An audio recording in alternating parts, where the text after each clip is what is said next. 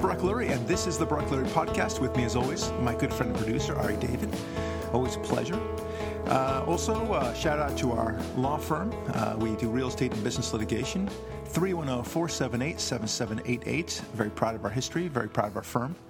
Uh, we have a chess like approach. I think uh, our listeners have more or less figured that out in terms of the consequences of things and such.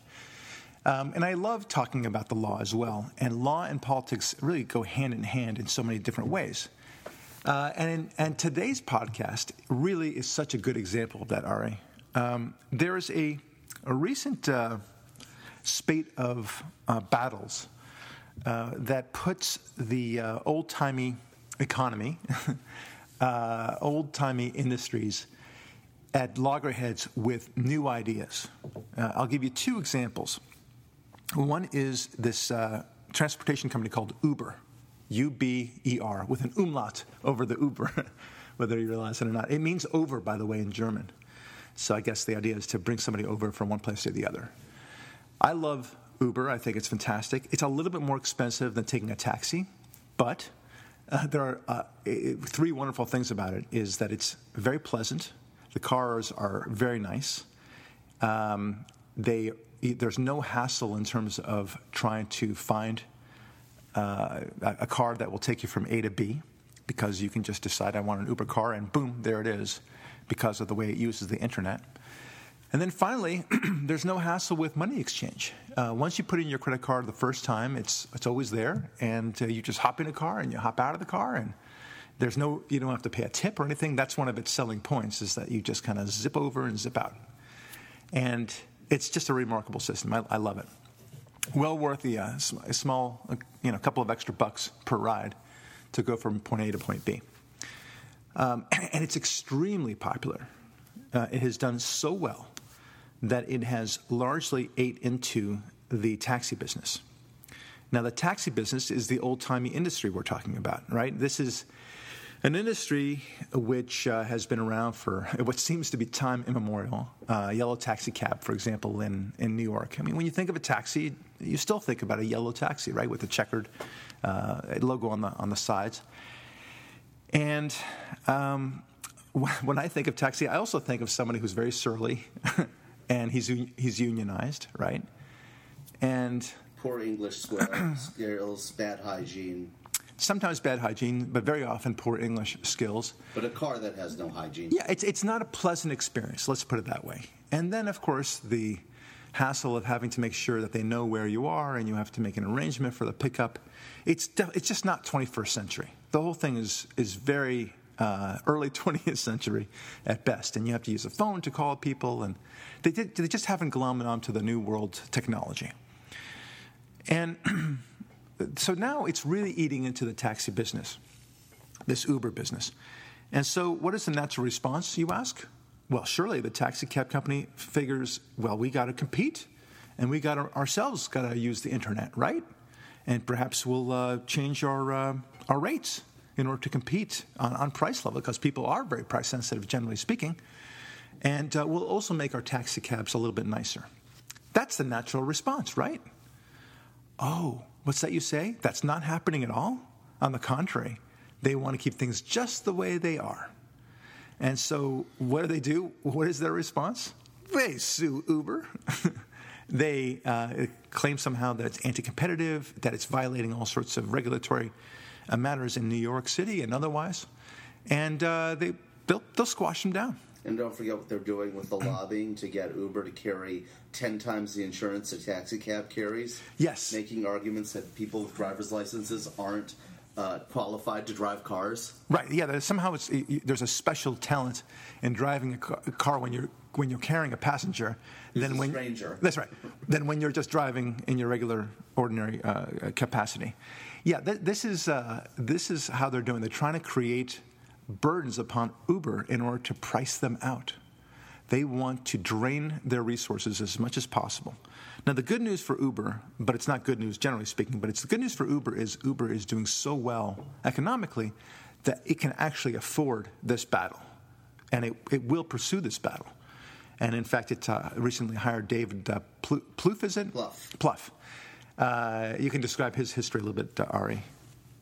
Oh, right. Yeah, now? yeah. Go ahead. Uh, he was the guy who ran Obama's 2008 and 2012 campaigns, and he got to start working for Democrat Dick Gephardt many Right. years ago. He's a, he's a Democrat political uh, a consultant, lobbyist, insider. Well, yeah, yeah. Yeah, he- but here's the funny thing about it. Here's a guy that is such an insider and he's such a lobbyist, and he's, but now he has to lobby in order to fight the lobby, the kind of lobby that he himself had created once upon a time.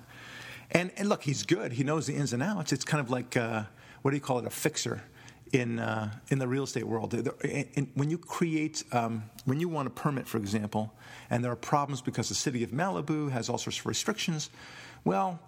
Uh, there's, there are lawyers that, that really know the ins and outs of this particular city council, for example, and they'll be able to go in there and be able to be somewhat influential and uh, create an exception for your client, right? This is, this is the way it's done.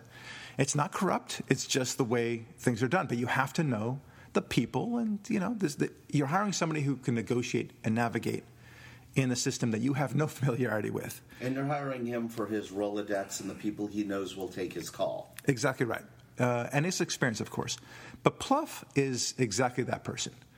Uh, he knows the ins and out of the lobbying world, and he knows how to lobby against the lobbying world. So it's kind of like all those uh, uh, former IRS agents who now are able to fight the IRS, right? Who run tax fighting agencies. Right, you know. exactly. And, and then So- the, the big irony, though, is that this guy has worked for Democrat candidates his whole career who've basically stopped innovation all Right. these years. And now he's suddenly lobbying for innovation. Right. It's uh, it- it's it's a fascinating world that uh, that they've created for themselves, and it's extremely inefficient. Right? I mean, you would think, you know, I joked around that the natural response of this from the taxi cab industry would be to actually be competitive and actually offer a better cookie, as it were. But no. Um, to, to make the analogy of the cookies, uh, if, if, if you came out with a better cookie, they would say that the uh, ingredients are, uh, are, are not uh, are tainted somehow and that- Dangerous, that they're da- dangerous, that- untested. They're, they're dangerous, and they, we need to regulate the ingredients of this because God knows what's inside those cookies, and uh, it can only be the kind of cookie that you previously uh, had made. Eh, that- That's what we're seeing, folks, and, and and it's just the same argument. It's exactly the same argument. In fact, one could argue that the cookie uh, thing is even more uh, compelling because, you know, after all, we're talking about ingesting food. When you when you're taking a taxi or, or an Uber car, you know, no one's poisoning you, right? But there's no danger to your health that way. So uh, it's only about car rides. And here we have uh, this situation where it is extremely anti competitive. Now, offline, uh, you and I spoke about um, what we call um, social waste. Now, what is social waste? It's also there's also, there's an eco- economic term to this. It's called dead weight loss. And dead weight loss or social waste refers to that particular portion on the economic graph. There's a there's a graph I can make. I don't want to bore you with it, but the ideal is when price meets demand, or the cost meets demand. Okay, cost includes the, the cost of your employees and such, and and all the salaries that you need to pay. That's a perfect market. But when you start interfering and demand people to have a certain kind of price uh, or certain kinds of costs, then you create what's called dead weight loss because you're not meeting the actual demand and you're not servicing people in a way that they are ready to be serviced. So, what, what should be happening is obvious. Um, there should be, you know, taxi cab companies can compete uh, if, if they like it for the old time people. No doubt there'll still be some people who, who want a taxi cab who don't, don't even know what Uber is. Okay, uh, and, and, and, and Uber should be competing as it is, and they'll, they'll have a huge market share as well. And uh, if, if the taxi cab company wants to compete, then they can compete. That's the way it is. And having said that, I mean, it's, it's just like imagine the competition between the United States Parcel uh, Post Office and FedEx and DHL and UPS and all those guys, right? Um, you, the United States uh, Post Office never um, tried to put all sorts of regulations on FedEx. Didn't do it. It just it, it actually did respond to some extent. They actually did put themselves online. They did do all sorts of competitive things that they tried to do. Now they were always behind the times, and they were never as efficient as FedEx. but at least it did something, right? But it responded uh, to all the uh, the competition and the, the, the continuing loss of business by increasing their prices, not decreasing their prices, which is fascinating to me. But that's what you have when the government gets involved, or for that matter, when unions get involved. And this is what we're seeing right now in the taxi cab versus Uber. That's what you will see. We are experiencing what we call deadweight loss. Every, and deadweight loss means everyone loses. Everyone. Customer, the business, Right. everyone. Right. And, and nobody wins except for the lobbyists and the lawyers who serve those lobbyists. Yeah, right? Who, by the way, in case the audience hasn't figured this out, don't do anything for anyone but themselves. Right. It, it's a complete. It's kind of like the teachers' unions, right? They're, they have they have no interest in the, in the children, right? They have only interest in their in themselves. and, I, and I, you know, you can say, "Duh, Mr. Lurie," I understand that, and that's what unions are for, for the protection of the teachers. Yeah, but but don't pretend for a moment that they're interested in the children. And the same thing is true with the taxi cab drivers.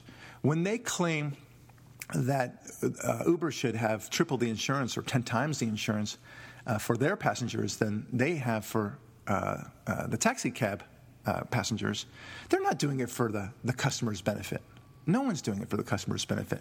They're doing it only for their own benefit to, to survive in what they consider a very competitive market. What they're discovering is a very competitive market.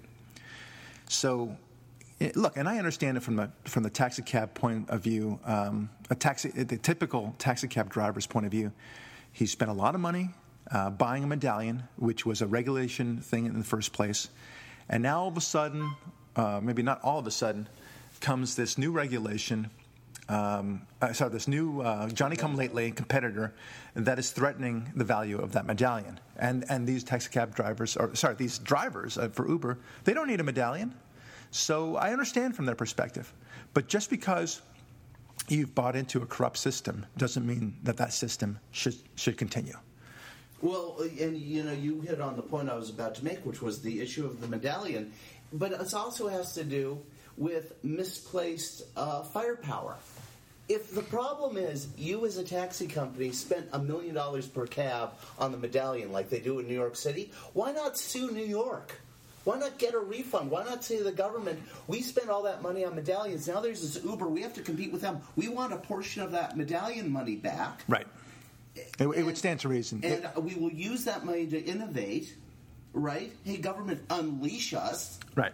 But instead, they instead of lobbying the government for that, they fight the people who've actually shown them how to do their job better and how they can make more money. Right. doing it. But he, and It's here's just a rich irony to me. It is a rich irony, and they, they what what they want to do is they want to carve out. We live in a funky country, right? I mean, we we we we have we understand competition. We know that competition is good for the customer, and it can bring great riches to people who are uh, who, who invent the, the better cookie, literally, right? Uh, Bill Gates, uh, Steve Jobs, all those guys.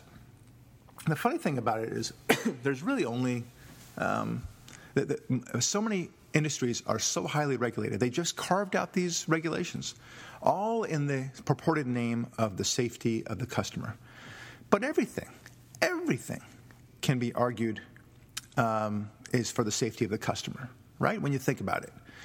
Um, you, you take any industry that you like. We just talked about cookies, right? You can you can argue that Mrs. Fields, uh, you know, chewy cookies when she first came out with uh, Mrs. Fields cookies, they were very different. It was a gourmet cookie, and it, it just tasted a lot better. You could argue that uh, that kind of cookie is uh, unhealthy and uh, dangerous, and it doesn't have the right ingredients, and, and they're, they're charging too little for it, and they should have all sorts of regulatory oversight over that. Um, and you can say the same thing about uh, cars we just talked about. You can say the same thing about balloons. I mean, uh, plastic balloons.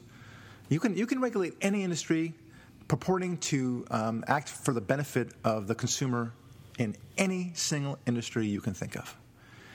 And uh, the fact that they're doing it in in the car industry uh, for the alleged purported safety of the, the consumer, where they have not a single example of greater accidents, for example, by Uber drivers, or that somehow an Uber driver uh, is more likely to attack uh, one of his passengers, or to be racist, or anything else like that that they that they purport to worry about.